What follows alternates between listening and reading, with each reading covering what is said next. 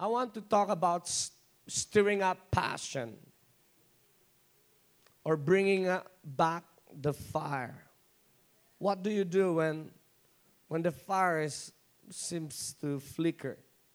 What do you do when passion is almost gone or completely gone? Oftentimes, passion comes so easy when we are in an environment that is charged up with God's presence, like what we had just had during worship. Are you blessed because of the worship, the depth of worship? Are you, are you encouraged? Did you have a stirring of passion? Do you think you had an encounter with God? Yes, you can say that. Once we are in that atmosphere, it's just so easy to, to just flow and to be plugged into what God is doing. And when we are surrounded by people who are, who are really hungry, who carry so much of, of passion, we get to be infected or affected by their passion. That's why if, if your, your light is flickering like, um, like coals, alone, a burning coal will die out, but together with others, it will keep on just burning with so much flame. Are you with me? But sometimes there, there is a setting in which maybe we are left out to fend by ourselves or to fight, to contend, and to believe. And we have prayed, we have fasted, we have declared, and nothing seems to work. Who among you here would say, I think I've been to that situation several times? well, that's part of the process. Are you with me? That's part of the process. Sometimes you, you, you think you got it, and then the moment you say, Yes, I got it, and then you slide down. And then in that process, you keep on believing, yes, something will happen. He promised. And, and like in a moment, because you cried out to the Lord, a breakthrough was given, and there, right there, you're, you're back on the top again. And then few moments or few days or few months in that passion, you slide down again. Where am I? Where's the presence of God? I lost? What did I do? What have I done? Am I under sin? Lord, help me. Okay, nothing is working. You preach, I mean, people got messed up in the wrong way. Really messed up. And then, oh God, I thought I heard from you. And then again, in a moment, maybe you you, you fasted and you just you persisted, and then boom, you're, you're up again. Don't you know that has been the pattern in the dealings of God with his men, mighty men and women? David anointed, boom, he, he was left alone um, during the ceremony. He was left in the field, and then suddenly he was called, and he was anointed. Right? That's good. Afterwards, back to business, shepherding, silent and quietness. I thought I was a king. Where's my crown? He was just a boy. And then what happened? Goliath, he killed Goliath. He's on top again. Wow, this is amazing. Afterward, Saul wanted to kill him. And for how many years he, he, was, he been through that process. And then he became a captain of the nobodies. And then he raised them up, the 400, the 600, and he was on top again. And then you see this process, you know, if I may borrow the illustration of Lance Wallnau, that's how the crowns on our heads are formed. So, who wants to have a shining crown? So, the key is to have a consistency of the heart no matter what. The key is to be able to stir up passion when no one is there to encourage you, no one is there to applaud you, affirm you, no one is there to listen to you, no one would rub your shoulders or rub your head or whatnot, no one is there to comfort you. How do you survive? How do you, how do you uh, come out in victory? It's all about the heart. David displayed a heart of consistency in all of the seasons of his life. It's the same with Joseph. You know, it's the same story. Are you getting this? He's got he got a word, boom. And then afterwards, his his brothers tried to kill him. Man, he was in the pit. And then he came out of the pit, he, he got sold.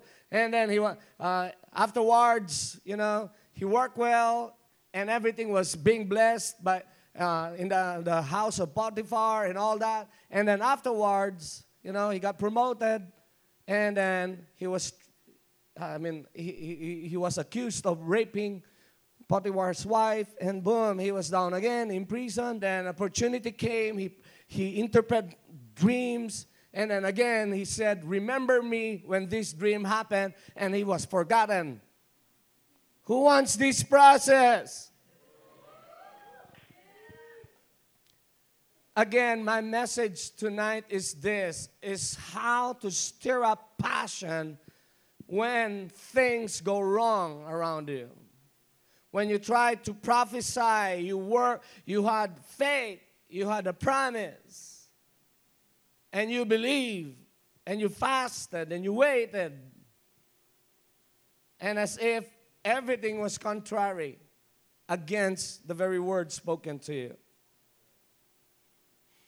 So, you know, passion is so essential in living life to the fullest. Persons or individuals without passion, they merely exist. They are just surviving, they're not living lives to the fullest. So, and passion, by the way, is connected to your purpose. When you do not know your purpose in life, when that is not clear, I have to say it right now. If, if your purpose in life is not clear, if you're not living for a specific purpose, your passion will be very low because passion is connected to the purpose that Christ, that God has for you. That's why David clearly said, My heart is fixed. One thing I desire. There is definite definite passion. There's definite purpose. And so he was he, the, you know the plumb line of everything is this the purpose of god for me the presence of god. One thing that is it. Any time that my passion is lost he would go back and say, he would pray, uh, Restore unto me the joy of my salvation. And he asked for the forgiveness of God. He asked for the presence of God because that is the plumb line. If you are a person with no more other agenda, no more other option, you know where to go back. Be a person of one purpose. Are you with me? You have to clarify that with your Creator. You have to clarify that with God. I just want to be what you have created me to be, what you have designed me to be. So, anytime that passion is gone, you have to go back to His presence and ask Him, Lord, what, what, what was that that caused this? Okay, we will, we will uh, move The good news is this when you seem to feel like you lost your passion, I tell you, your passion can be restored. Because our God is a God of passion. He is passionate. Are you with me? Jesus displayed that here on earth. He said, For this reason I came. He's got a clarity of purpose. And so he was passionate. He was able to face the cross. He was able to face ridicule. He was able to face resistance, uh, sickness, or whatever, or even, even death, because he, he was so clear in his purpose in his life. So, you know, there are individuals wired or they have an inner conviction, a clear inner conviction, and the ability to express their passion. You know, you see people like that. I mean, do we have that in this crowd? Some of the guys, you, you would envy them because they just bubble up. I mean, uh, they speak with, so, they ooze so much. Uh, what, what's that? I, I don't know. There's just, I hope it's not air, but they ooze something. When they speak, people are, wow, he's the guy, he's the man. There's just something in him.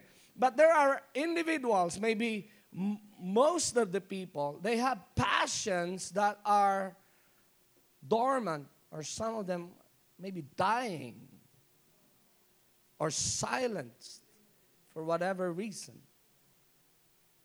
or forced to be in darkness because they fear ridicule. Or maybe they were rejected, or maybe the way they were raised up, maybe because of poverty, or maybe because of lack of education, or maybe because of lack of, of information, or m- so many reasons, or maybe because of sin. That passion is put to death or put into silent mode. I tell you, the devil wants you to be a person without passion. Because once you are a person without passion, he can just hook you wherever he wants you to go. A dead fish will not go against the current.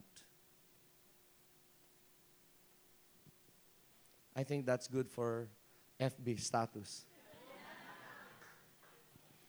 if you are really alive, if you are living with a purpose burning in your heart, if you are believing God for great things and you know it, and you know, and you know, and you know that you've been marked for, for uh, to, to be a world changer, you have been being honed by the Holy Spirit for something that is big, bigger than you, bigger than your life. I tell you, you will go against the tide. You will go against the current of this world.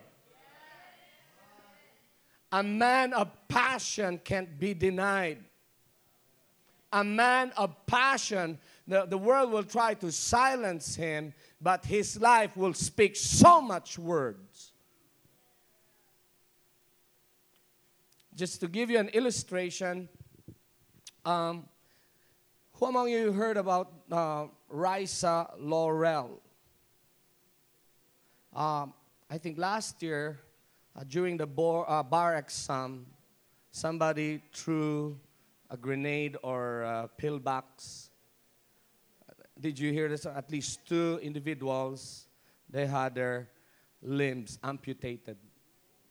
And one of the victims, her name is Raissa Laurel, and she, she is second year law student. She's not even somebody who graduated law and taking up the bar exam.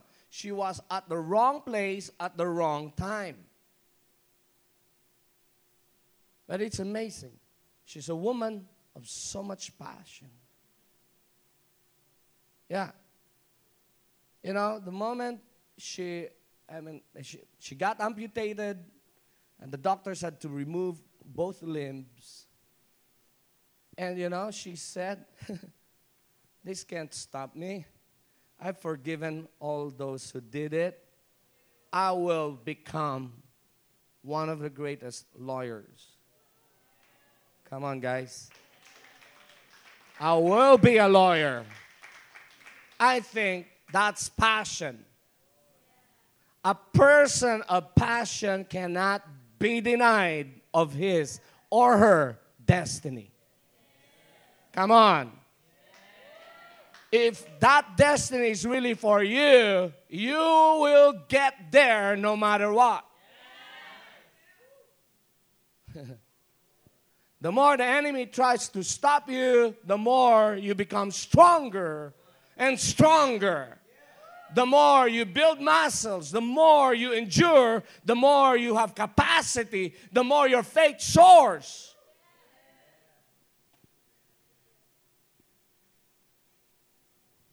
Her life is a testament of passion, so much so that the president himself said that she is the icon, the living icon for Filipinos of our time.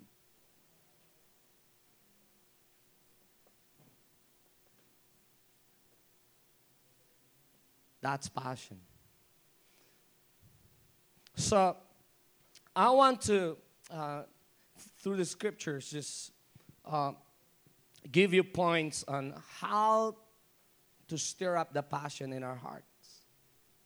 And I believe one of the marks of great leaders is this their ability to stir up passion within them when no one is around.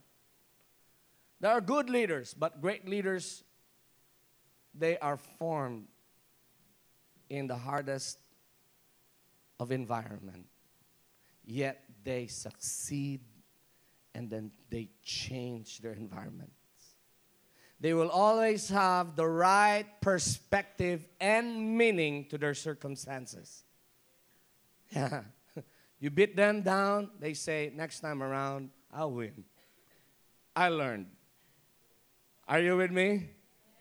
You try to mock them, next time they will forgive you, they will smile at you. Next time they said, I'll be better.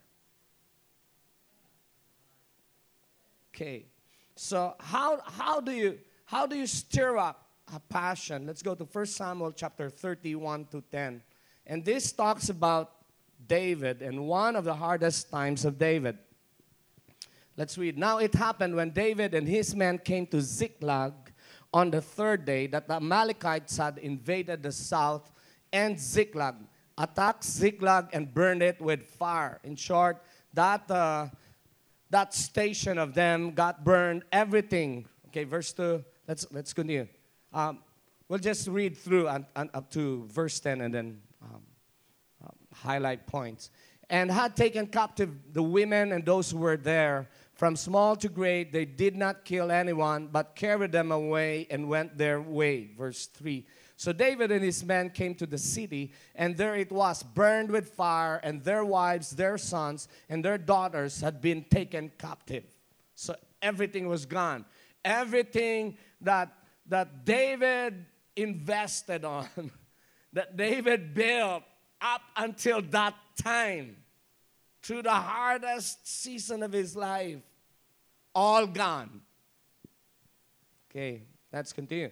Then David and the people who were with him lifted up their voices and wept until they had no more power to weep. Imagine this. These are mighty men, the 600. And they wept to the point of really losing strength. I mean, have you have you cried a lot? To, I mean, you to the point you uh, you lose your voice or strength. Okay. Verse 5 And David's two wives, Ahinoam and Jezreelites, uh, the Jezreelites and Abigail, the widow of Nabal, the Carmelite, had been taken captive. Verse the closest to his life. 6. Now David was greatly distressed. Okay, take note. He was distressed. Okay. He he he did not he did not say, no, no, uh, this is all right. I'm, I'm all right. No, he was distressed. This, is, this is not denial. So many people just, just dump things out and say, no, no, there's nothing wrong when they are being eaten up by cancer or whatever. No, that's, that's crazy. Faith is not that. Faith is what? Faith is not denying that there's mountain in front of you. Faith is this Faith is denying that mountain the right to be standing in front of you. You do not say, There's no mountain in front of me. No, you say, Yes, there's mountain, but I deny this mountain its right to be standing in front of me. So I contend, I fight, I. Are you with me? I press him. So distress for the people spoke of stoning him. Imagine the very people he raised up, the 600, now wants to kill him. And I tell you, these guys were mighty men. Imagine 600 stones. And they are actually rocks for us Filipinos. I mean, huge rocks. They were about to stone him because the soul of the people was grieved. Every man for his sons and his daughters. But David, he strengthened himself in the Lord his God. This is amazing. A picture of, of defeat in one hand and David, the king, to be in the middle. How do you handle this? He himself was so distressed. He was about to be stoned. What was the course? What was the decision that he made? And I tell you, this is one of the greatest display of what kind of heart David possessed. You would only know what you are consistent with or consist of when you are under pressure. You won't know that you are really maturing enough if you are not in a context in which you would use the, the potential, the, the power that is inside of you. We go to India, you know, some of the guys, Pastor Nick and uh, Grace, those who were with us, we went to India for se- several times, especially for, for me. And there I saw the, the the measure of anointing. The, when I saw blind eyes are opening, lame are walking, uh, deaf ears are being opened, it's just amazing. But here in our context, we, we, we have party here, which this is good, hallelujah. But I tell you, we don't know what we carry not until we are placed in a context that everywhere, every side, we are being pressed. And then what's inside of you is coming out. Tell the person next to you, that has to come out. The power inside of you, the potential inside of you. So if you are being pressed, be inspired, be encouraged. Okay, so my first point is this How do you stir up passion? Number one, make a choice, an inner choice, an inner resolve to strengthen yourself no matter what your circumstance dictates. Say with me, choice. It's a choice. It's a choice whether David, uh, you know, David could have just say, s- said, oh, I surrender. Guys, just throw the stones. Lord, take me home. But no, he knew he was anointed. He knew he was a person with a, with, with he, he knew there was a word spoken to him. He knew he was anointed. And he went through the process and he could not just give up on this circumstance and say, I throw the towel. No, he said, No. Make a choice. If you don't make a choice, somebody will make a choice for you. You have to make a choice. He had his choice so clear. You know why? Because his heart is a fixed heart. My heart is fixed. I will praise my God. And he always goes back to that plumb line, that straight path in his heart. I know where to go back. So, number one, how do you, how do you stir up passion?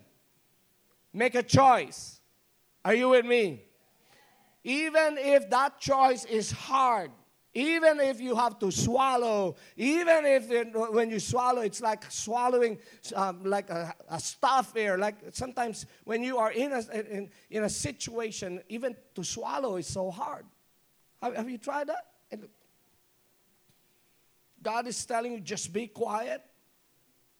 And the most easy, the easiest way to do is to shout and fight. And He tells you, quiet how do you respond? David made a choice. David strengthened himself in the Lord his God. And I tell you, listen to this. This has been built in because of the numbers of encounters that he had with God. This is not just a one time, it has been there, developed through the years. And so when that hardest time came, he knew where to get back, he knew where to stand. It is before the Lord. Friday after Friday, we're here. You, you have your, your Monday meetings, SODs. There, there is a purpose for that. You are being equipped for something bigger than you thought. The every exposure to the presence of God is more than just you being encouraged and you hearing that you are cute and good. There's more to it. God is building up something inside of you. He's preparing you for a throne. So, through the years, David had these encounters with God when he was a boy. He would worship the Lord and minister. And he knew where the power came from when he slew, when he, he grabbed the lamb on off the, the lion's mouth and the bear's mouth. He knew where the power came when he slew Goliath. He knew. So he was a man process up until this. And I tell you, when you get to this level, don't give up.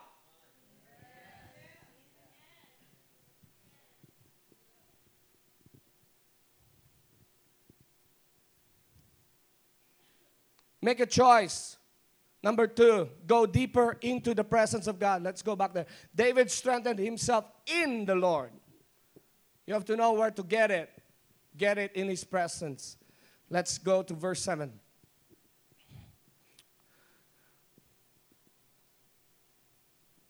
Then David said to Abiathar the priest, Ahimelech's son, please bring the ephod here to me. This is, this is amazing because this is prior to him being a, being a king, being crowned as king. He's perhaps uh, based on his meditations from the book of Moses, the first five books of the Bible, he understood that the priest would be ha- wearing this ephod to minister before the Lord. Are you with me? what was David's attire when he was dancing before the Lord, when finally he was able, by, his, by, by, by the guidance of, of the priest, he was able to lead the procession of bringing the Ark of the Covenant to, his, to the city of David. What was, he, uh, what was David wearing that time? Ephod. But I tell you, he's used to it. He's been wearing ephod at the hardest moment of his life. Here, he was about to stone, to be stoned. he went to the priest and he said, Can I borrow your ephod? Because this is it. I, I believe this is the picture of David. You know, when he danced before Jehovah, when they were uh, having this procession, he was he was almost naked with only that linen ephod and he was dancing. This is what the, the, the Lord told me. If you want to strip off everything from David, there's only one thing that will remain his heart to be in my presence. It's not the crown, it's his heart to be in the presence of God. And so, in his hardest moment, he went deeper into the presence of God. Number one, make a choice. Number two, go deep into the presence of God. Remove all the vestments, all the identities that the world tried to put to you. If there is one identity, one calling, one passion, it is to give glory to the King. It's to worship Him, and it's worth it. It's amazing. Yeah? And you could see that when, when uh, Absalom rebelled against David, and they, David chose to leave the palace. And there's this one guy, as they were leaving, there's this one guy, I forgot the, na- I forgot the name of the guy. He tried to mock David. And then David, and one of the, the armies of David said, Will I kill this, this dog? Do you want me to kill this dog? David said, No. And then he ministered before the Lord. He set up an altar and worshiped the Lord while Absalom was trying to kill him. There was a siege that was about to explode in his kingdom. Yet David will always worship the Lord. He would look for that place. I want to meet God face to face. Number one, make a choice. Number two, go deep into the presence of God. How do you stir up your passion? You have to access a passion far greater than your emotions. Number three, and Abiathar brought the ephod to David, verse 8. So David inquired of the Lord, saying, He asked, Shall I pursue this troop? Shall I overtake them? This is amazing. This guy, he did not even say, God, please give me words to encourage the 600 men of mine that they will be pacified. You know, what was his inquiry?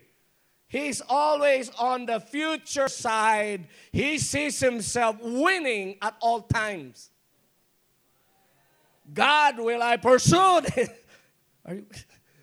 he never said, well, Lord, will I, will I um, lash, out, lash out of this 600? Will I preach over them? You insolent men and you, you guys, if not for me, you will not be mighty men. Lord, give me words. No, no, no. He's he even just by love, I, I know this is the heart of the Father. He he even just never, never put his attention over the murmuring crowd. He looks at the future and say, God, will I pursue the Amalekites? How do you stir up your passion? When you see the future so much alive. And you make that, let me use this, a case before God. God, shall I pursue? God, I can see the future. Do you want me to do this? It's like, God, just give me a go and I will. Are you getting this, this prayer? He never said, God, encourage me, please. I'm, I'm alone here, please. No, his inquiry is, shall I pursue this troop? Shall I overtake them? And imagine, and, and he answered him. This is the, the, the, the fourth thing. Okay, the third is you have to see the future. How do you stir up your passion? You have to see the future clearly. You have to declare of it clearly. No matter what, see the future so you will not be slave of the present. You have to see the future see the future. And then he said, and number four, how do you stir up passion? You have to hear his voice. Hear his voice. Elijah was this depressed, distressed inside the cave. The still small voice of God revived the tired, burned out, worn out prophet. Say with me the voice of the Lord. Say it again, the voice of the Lord. You know, when I, to me, this is an inspiration. Every time I go to some test, it's like sliding this way. Instead of being depressed, I use that emotion and capitalize on it to go deeper into the presence of God. Don't be trapped by your emotions. Use your emotions to facilitate your coming into the presence of God deeper.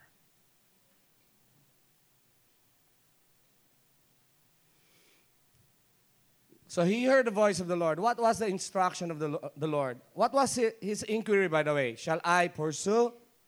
Right? Shall I overtake them? Right? That was his inquiry. Look at the answer of God. Pursue, for you shall surely overtake them, and without fail recover all. Uh, David, you missed something else. you will recover everything. That's amazing. God is always a God of abundance. We pray this level, He gives you this much. What was David's inquiry? Lord, shall I pursue and overtake them? And I would be happy. Because I don't know what's, what's, what's happening. I don't know if they're still alive or whatever. What, if I can still have what I have taken away from me, this is what God told him You will pursue, surely overtake them, and recover everything back. Come on, give a hand to the Lord. Stir up your passion. Make a choice. Go deep into the presence of God. See the future clearly and declare about your future in the midst of that inconsistencies of circumstances. And number four, hear the voice of God. Don't you know this is the last test for David? Afterwards, he got promoted to be the king of Israel. Who knows? The throne is just around the corner. So go through the test. Okay, tell the person next to you, don't give up. Okay? Are you with me? Are you with me? If you think like uh, it, it seems like this is not ending, it, this is, I'm going nowhere. No, no, don't say that. You're going somewhere because He is setting you towards a throne. You're heading a, towards a throne. Okay, uh, let's go to Genesis chapter 15, 1 to 21. I, um, we won't go through the details of this. Let me tell you the story. This is about Abraham. We are in the point number 5 now. Okay, point number 5. This is Abraham. You can show uh, verse uh, chapter 15, Genesis 15. 1 to 21. Okay, uh, maybe we can read up to verse 7 just to give clarity. After these things, the word of the Lord came to Abram. Up until that time, his name was Abram, which is exalted father. In a vision, vision saying, Do not be afraid, Abram, I am your shield, your exceedingly great reward. That's amazing. That's one of the declarations of I am. I am your exceedingly great reward. It's the person, the I am, the Yahweh, the Jehovah. Yes, you have rewards for what you do, but I am your exceedingly great reward. Let's continue, verse 2. But Abram said, Lord God, what will you give me, seeing I go childless, and the heir of my house is Eliezer of Damascus? Okay, verse 3. Then Abram said, Look, you have given me no offspring. Just like David, Abraham was distressed. okay? It's all right to be distressed, but not to be depressed. It's all right to see your circumstance and be alarmed by it. But it's not all right to be overwhelmed by it. Okay, Look, you have given me no offspring. Indeed, one born in my house is my heir. Verse 4.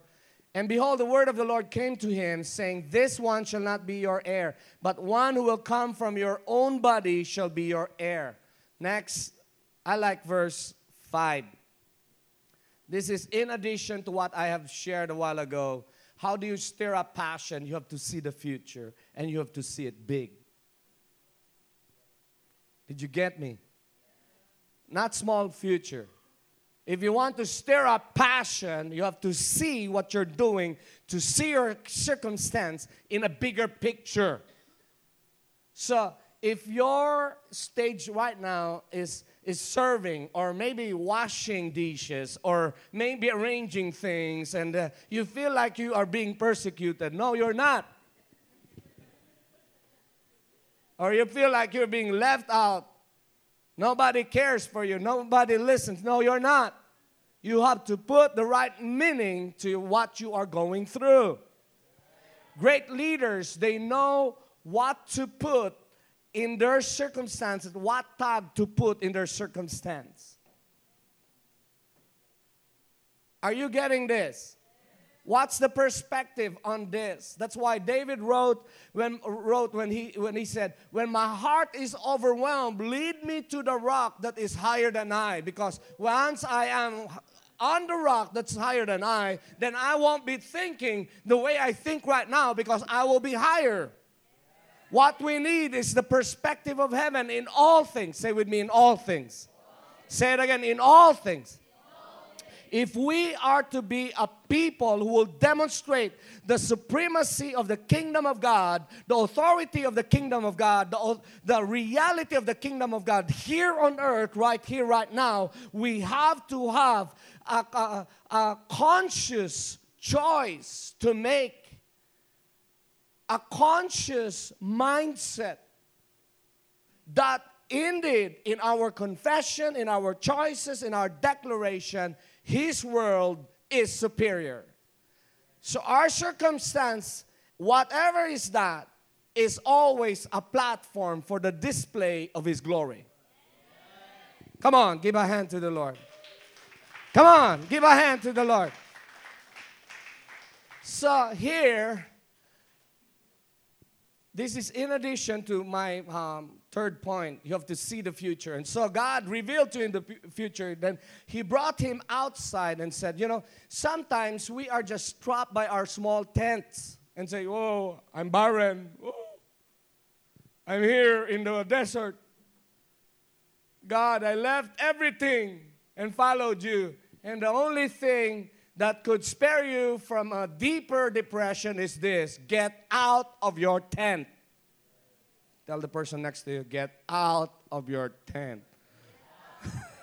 there is a bigger world that's waiting for you to step into your destiny. See the right perspective.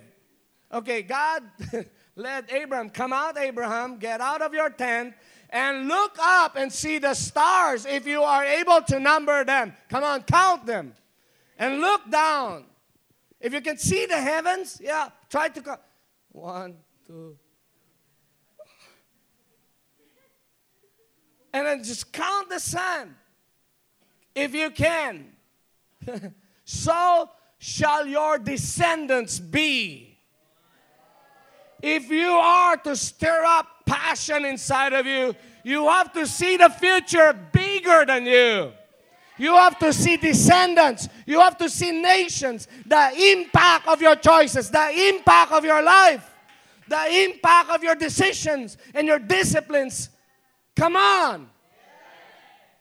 This is not just about me. This is about Him working through me.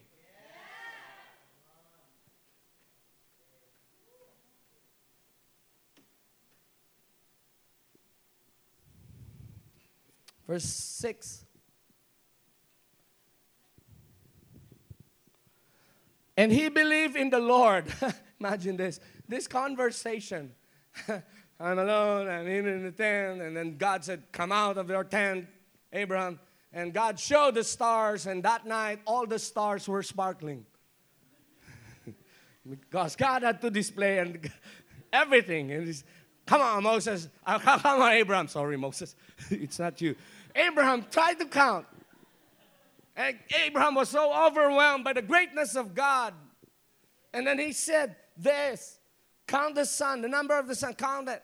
Just imagine, again, just like David, here, Abraham was standing barren. I mean, no, no son. His wife is way past the age. The promise was there, barrenness, the reality the, the, yes, the reality, the fact says she can't bear a child. But the truth says she will. And God's reality is not just the fact of this world, it is the truth. Because you cannot separate God from His truth.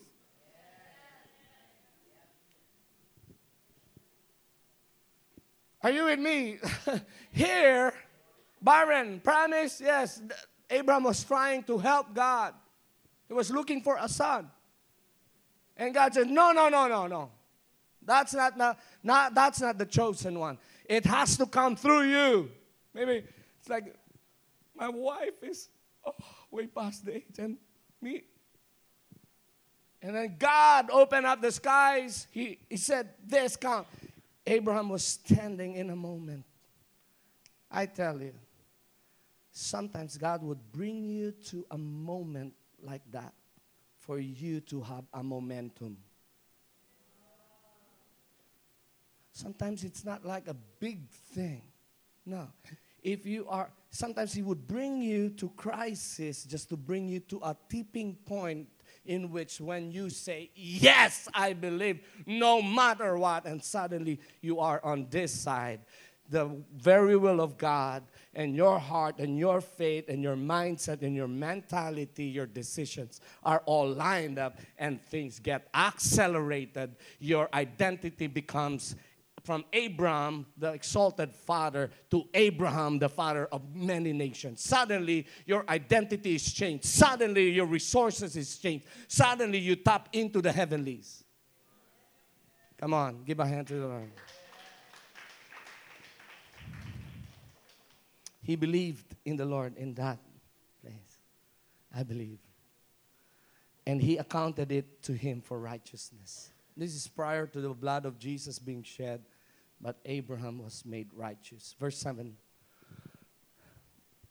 Then he said to him, I am the Lord who brought you out of Ur of Chaldeans to give you this land to inherit it. it's amazing. He was living in tent, no city, yet the Lord said, Remember, I've given you this land. I've not forgotten that. And next, the story I'll tell you is this, which is my fifth point, right? What's number one? Make a choice. Number two, go deep into the presence of God. Number three, see the future and see it big.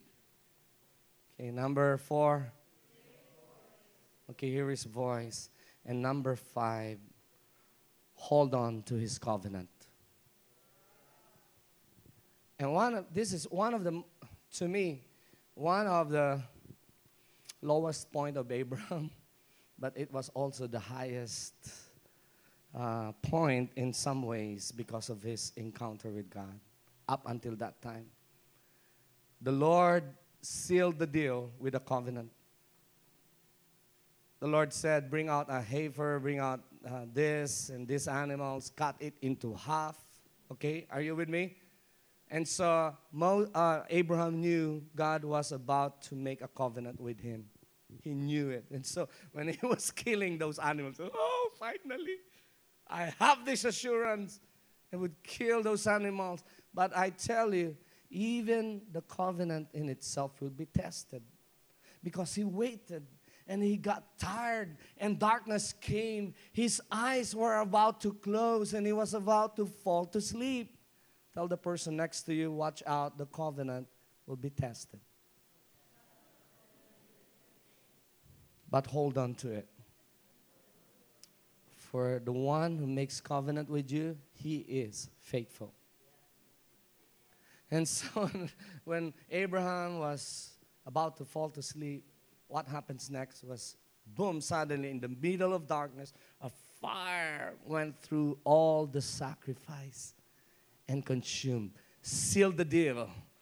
God saying, This is sealed. Heaven is my witness.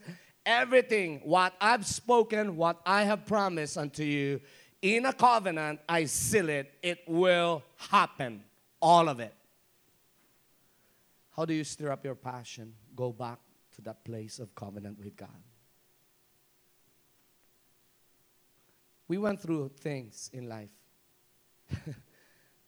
I, cannot mention them, but what held me through the most painful experiences I went through is the covenant. I reminded God, You have a covenant with me, I have a covenant with you. Next, number uh, six, right? Six. Sacrifice. Say with me, sacrifice. How do you stir up passion? Make a radical sacrifice. offer up a sacrifice. If you want a release of fire from heaven, offer up a sacrifice. David offered up a sacrifice, built an altar, boom, fire came from heaven. Solomon made, uh, get, I mean, thousands of bulls will, were killed. And then the fire of heaven came. Elijah, and the greatest sacrifice of all was Jesus Christ one of the greatest move of the Holy Spirit was released after the greatest sacrifice of Jesus. If you want to stir up passion inside of you, sometimes you need to just sacrifice. When there is sacrifice, the fire of heaven comes down. Whether you humble yourself before the Lord, not beat up yourself, no, humble don't say, I'm, I'm worthless, I'm nobody. No, no, no. That's, that's beating up yourself. Apart from you, I am nothing, oh Lord. That's humility.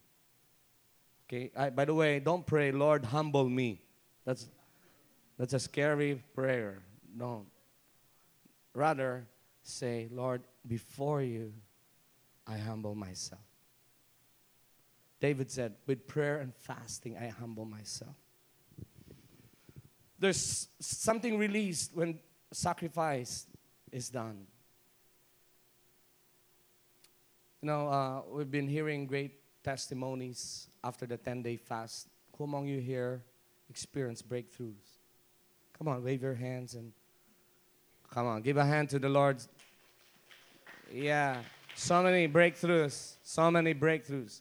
When we sacrifice, we make room for greater grace to come when we give sacrifice to the Lord, God comes. Okay. next, number seven, stir up the prophetic gifts. First Timothy 1 18 and Second Timothy 1 6 and 7. Are you, are you getting something here? This season will come. And by the way, uh, I, I, don't buy I don't buy the definition of, of some people that the Christian life is a roller coaster. No, no. That's an attitude. well, some, some people would say if, if you are down, well, that's all right. That's all right. That's, it's all right to be down. That's crazy. you don't disciple people that way. You say, in the middle of their uh, distress or in the middle of test, you teach them how to use that very circumstance for a greater breakthrough.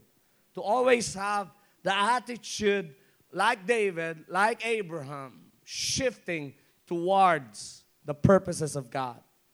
Are you with me? So it's not a roller coaster. Yes, the seasons could seem like roller coaster, but your heart should be moving from glory to glory to glory to glory. Your heart is fixed. Are you with me? I'm getting older. I'm 40, going 41. Yet my being father is growing stronger. I don't I'm not I, I cannot be a roller coaster father. Dave and Sophie will get.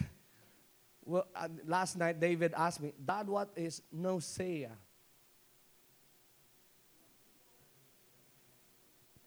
When you get dizzy and you like feel like vomiting, nausea. Okay, anyway. If you're a roller coaster leader, look at your people. The, the, the guys who are following you, they are, they are so dizzy. They don't know where you're bringing them. It's a roller coaster ride. Here we are again. But if you're like David, whatever is the circumstance, that consistency of heart moves people from one level of breakthrough to another and to another and to another. Stir up the gifts. First Timothy, we're, we're almost uh, through here. Um, I think, I guess. Stir up the prophetic gifts. Let's read. This charge I commit to you, son Timothy. You know, that's the relationship of Paul to Timothy, son Timothy, according to the prophecies previously made concerning you, that by them you may wage the good warfare. Uh, Paul was encouraging Timothy when he was going through some tests. Some people was trying to question his leadership. Paul reminded Timothy, prophecies were given to you. You have to lay hold of them because by laying hold of them, you have to stir it up. Why? Because as you lay hold of the prophetic word spoken to you, you will be able to wage a good warfare. Say with me, good warfare. When is a warfare good? When you are sure to win. Come on. I mean, Paul was saying, My son, you are coming out victorious. This is a sure win. But this is how you would do it. Go back to the prophetic word. Feed yourself, not with the negative comments, not with criticism. No, no, don't listen to them. Listen to the prophetic word. Something from heaven was released to you. It's not just for you to be encouraged, it's for you to be guided, it's for you to be equipped, it's for you to be empowered by the word. God spoke, let there be light. Something happened. Sometimes a prophetic word, seemingly like a, it's, it's like an encouragement, but I tell you, it's far greater than that. God deposits something in that word. Remember, He is Jehovah sneaky. He places in something far greater than that.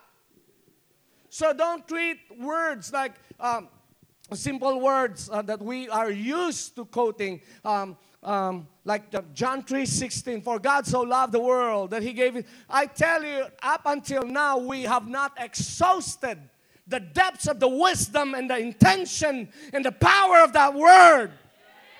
If we have the soil for it, we can get the nutrients.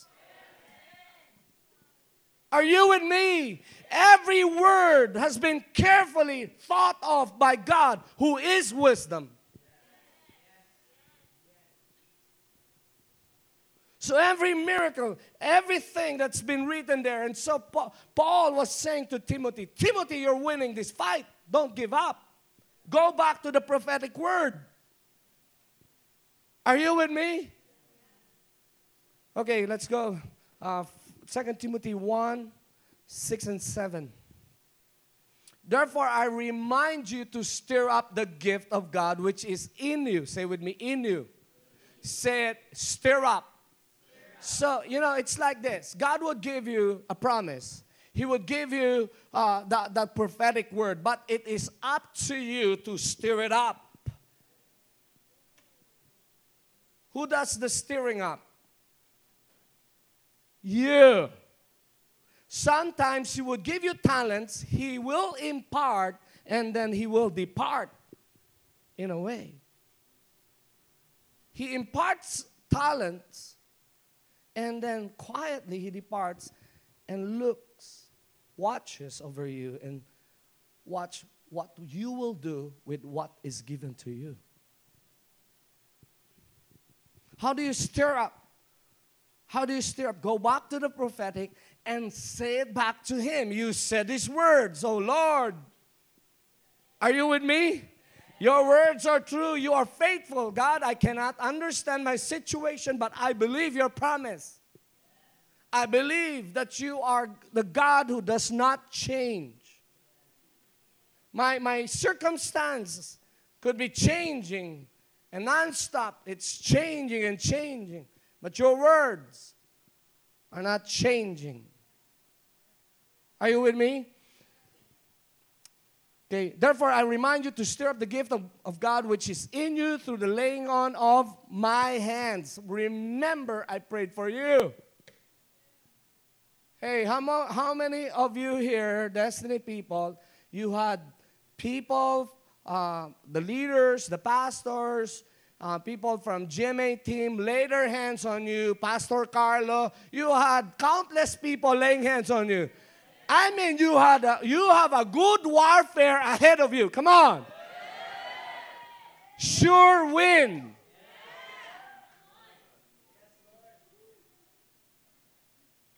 So there's gifts inside of you. Something was deposited.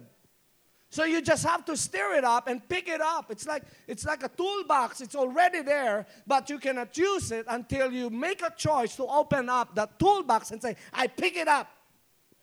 I have that word. I have that impartation. This is my hammer. I have my drill. Stop, devil." Zzz, zzz. Come on, give a hand to the Lord. For God has not given us a spirit of fear, but of power and love and of sound mind. Again, the mind is there. God has not given us fear, the spirit of fear. By the way, fear is a spirit too. Spirit of fear, spirit of love. He gave us the, the, the spirit of power and of love and a sound mind. Remember, this is what's in your toolbox. There's no fear there. No fear. What you have is this the powerful combination of power, love, and sound mind. That's what you have. Take it out. You are loaded, Timothy. Loaded. I cannot lay my hands on you. Now, I write you this letter. Pick up what is given to you. Come on. I like this father son talk. Sometimes it's, it goes this way. Why are you so, so lonely? What's bothering you? Okay, I cannot lay my hands on you and prophesy the same prophecy again. You have it already. Pick it up, use that word, slay your Goliath.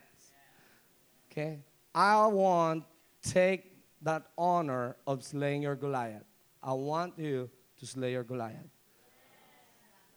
A good father will say that to his son. Okay? So, Verge, slay your Goliath. Are you with me?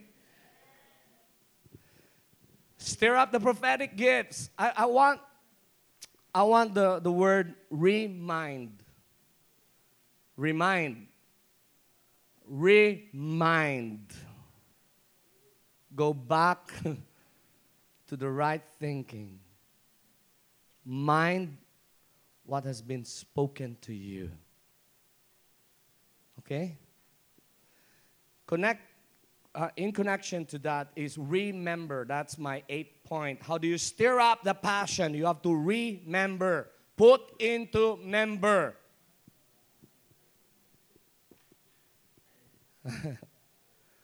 Put into member. You have to remember Psalm 77, 1 to 3. This is the Psalm of David. Are you, are you enjoying this? And by the way, I'm not here to just uh, entertain you. I'm here training you guys. Watch out. Okay, the process is after this. Are you ready? Are you willing? Do you want your crown? Yeah, come on. Wage a good warfare. It's not a losing warfare, it's a good warfare. Sure win. How do you guarantee a sure win? You have a prophetic word spoken to you. Amen. Go back, feed yourself with the word, feed yourself with manna from heaven. The voice of the Father, the promises of the Father, the encounter. Psalm 77, 1 to 3.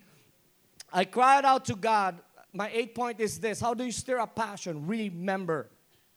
Okay? I cried out to God with my voice, to, the, to God with my voice. Talagang grabe ng distress niya nito. It's like, it's like, uh, you know, a, a tape, like a CD broken. I cried out to God with my voice, to God with my voice, to God with my voice, Lord, to God with my voice. He was really in distress. And he gave ear to me. David said, He gave ear to me. Verse 2. In the day of my trouble, I sought the Lord. My hand was stretched out in the night without ceasing. Try this at home. I stretched out my hand. Oh, he was so distressed without ceasing. Oh, God. Without ceasing. My soul refused to be comforted. You know, that's the reason why I like David. He's so, He's so passionate. Even in his distress, he would be passionate in expressing it. My hand is outstretched all night. And I refuse to be comforted. People around me try to comfort me, but there's only one who could comfort me. You. It must be you. Okay. Verse 3. Are you still with me? Still, still have five minutes to go. I hope I can wrap this up. I remembered God and I was and was troubled. I complained and my spirit was overwhelmed. Selah, the word Selah is pause and consider what you said a while ago. what did I say? he said, I remembered God and I was troubled and I complained and my spirit was overwhelmed. Selah, push the pause button. What did I say? Oh my. Now, verse 11. Let's go to verse 11. He said in verse 11, I will remember the works of the Lord. Surely I will remember your wonders of old. Now, because of that, because he paused, before he went to a deeper dungeon, he paused and said, Wait, wait, wait a minute. Okay, this is the right things to remember. First, he said, I will remember the works of the Lord. Surely I will remember your wonders of old. Next, verse 12, he said, Sorry. I will also meditate on all your work uh, and talk of your deeds. Amazing. From remembering to talking, I will declare this. Sometimes, you know, uh, this is how the enemy works. He would let you forget. Because when you forget it, you cannot declare it. But you have to remember it so you can declare it. Because declaration is so powerful in the spiritual realm. Verse 13, we're almost there. 13. Your way, O God, is in the sanctuary. Who is great? He is so great a God as our God. 14. Let's just move on until 20 because this is declaration. You are the God who does wonder. You have declared your strength among the peoples. Imagine this. Can you still see the me, the I, the poor me? I complain. No. What happens is this God, you're great. In your deeds, you're awesome. You're the God of all the nations. Wow. Hallelujah. How do you stir up your passion? Remember the great things that the Lord has done. And from that place, you start building what He is to do. Come on, give a hand to the Lord. I can finish the whole psalm tonight, verse uh, up to verse 20. But that's number eight. Remember, how do you stir up passion? You have to remember. And number nine, just I cannot tell you the whole story. Number nine, put action to your passion. Say with me, action. Put action to your passion. It's not just, Lord, I'm passionate. I see your wonders. And afterwards, you go out and just still be quiet. I don't know if I really have passion. No, you have to you have to put action to your passion. When you are, when they're stirring, uh, this is it. How do you how do you flow in anointing? When you feel the power of the Holy Spirit in and through you, sometimes like electricity, like compassion, you have to release it, go to people and start praying and you will jump into a flow of greater anointing. That's how I minister in Africa, in India. I sense the flow of the Holy Spirit. I pray for a person and then a breakthrough comes and then I look for someone else. Are you with me? Say, say with me, uh, action. Put action, put, put something, go, do something, go out of your tent, do something, and not just be melancholic about the number of stars and the number of sands. You have to do something. Put, put action, words, or, or whatever works Come on, what are you seeing? Multitudes. Now, reach out to your classmates, your dorm mates, reach out to the broken, prophesy, pour out the anointing. Come on, it's possible. Multitudes is the level. Come on, give a hand to the Lord. You have to put action to that passion. You can never just talk about passion. No.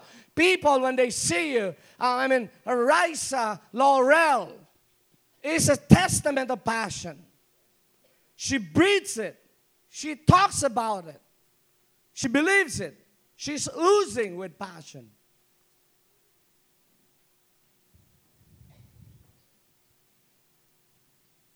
Yeah? And guy, you know, guys like uh, Peter, James, and John, especially James and John, they were, they were people of passion. They said, God, they're not believing. Jesus, they're not hearing you, listening to you. Shall we call on uh, thunder and lightning? That's a person or people of passion in the wrong place. And they were just so passionate. They said, God, I mean, Lord, who will, who will, who will sit on the right and on the left? Who will be the greatest? You know, Jesus did not rebuke them. That's wrong. Don't, don't desire greatness. No, Jesus realigned their desire for greatness. Yes, you will be great, but this is the way. Serve everyone. That's the way to greatness. You don't put off the fire, put out the fire of that desire to be great. God wants you to be great. When he calls for Abraham, he said, I will bless you and I will make your name Get used to it. You are on your way to greatness.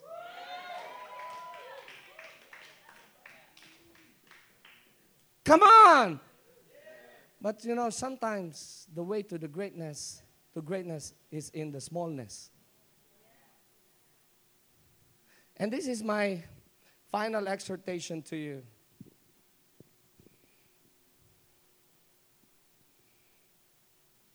Who among you remember the story of a king.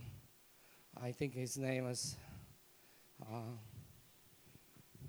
Joash. The time of Elisha. I just researched it. This Second Kings 13, 14 to 19. When Elisha was about to die, and here's this king who went to him and said, uh, Father, Father, the chariots of Israel and all that. The, the same thing that Elisha spoke about uh, when, when Elijah was being taken. So he used the same storyline. Maybe I can get the anointing by saying these magical words. Father, Father, the chariots of Israel. Wow, he did it just smoothly. All the lines were right on the dot. And then Elisha said, Pick up arrows. And he shot that arrow and he said the arrow of God and all that. He explained the victory of God. And then he said, pick up arrows and strike the ground. Imagine, Elisha was discipling his passion because he said, This is the arrow of God. Shoot, shoot it. Boom. But the guy was only thinking about himself, the deliverance of his kingdom and his throne. So he cannot dream for the future. He cannot dream for descendants and generations. So he said, I just, maybe in the, in the subconscious mind, I just want to make sure I will not be dethroned. So Elisha said, Now strike the ground. How many times did he strike it? I think three times. And then Elisha just burst in holy anger. He said, you could have struck it five times, six times, seven times, until you have won a, a, victory, a complete victory over your enemy. But because the heart is not there, the action shows the level of passion. Tama na to, tatlong beses lang. Lord, I've served you in SOD, Lord. Now I am resting.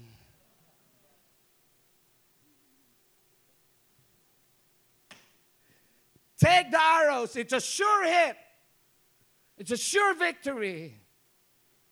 The prophet held the hands of the king and said, He was dying, and he was about to impart the anointing that he carries, the same anointing he got from Elijah. But this king was unprepared. The heart was not there, the passion was not there. Unlike him, Elisha was a man of passion. He pursued his father, he never stopped. He got double portion. And this king could have received, gotten the, the, the double portion, fourfold. Are you with me? But because of lack of passion, never captured it. There are anointings available. There are breakthroughs available, inheritance. You, you hear stories of Pastor Carlo, our stories, and crazy stories. You could, you could read about Charles Finney and, and the, the history of the church, there are anointings, not just for preachers, but, uh, but intercessors, but uh, scientists, researchers, inventors, and painters. There are anointings yet to be picked up by people with passion. Guard your passion. How? Be sure that fire is fed with fuel, the right fuel. The right fuel of hunger, of humility, of brokenness and dependence. The right fuel of the presence of God the fellowship, the, the, the covenant among the brethren. Get, I mean, get rid of the ashes, get rid of the flesh, get rid of our, our own uh, agenda. Make sure that passion is burning. This is my final word to you. God sends the fire to light up the altar, but it's up to the priest to tend and to keep it, to make sure that fire is burning. 1990, that fire fell at the right side of the library. Students for Christ. Up until now, there are people tending that revival fire. Now it is our time to make it burn, to make it uh, be a furnace among nations so the people will know the glory of God. And God is looking for people of passion from the day of John the Baptist until now. The kingdom of God suffers violence, and the violent men take it by force. Are you in this army? Come on, stand up and just stir up your passion right now. Pray for a person next to you. Come on. Woo! Come on, give a hand to the Lord. I, I'm a, whew. Come on, give a hand to the Lord. Come on. Pray for someone. Pray for supernatural passion for the assignment that is on that person. Pray, come on.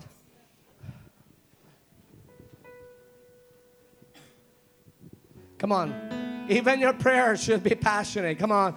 Not cute little prayers. Hey. Yeah. Oh God, hear the cries and the desires of this person and use him mightily.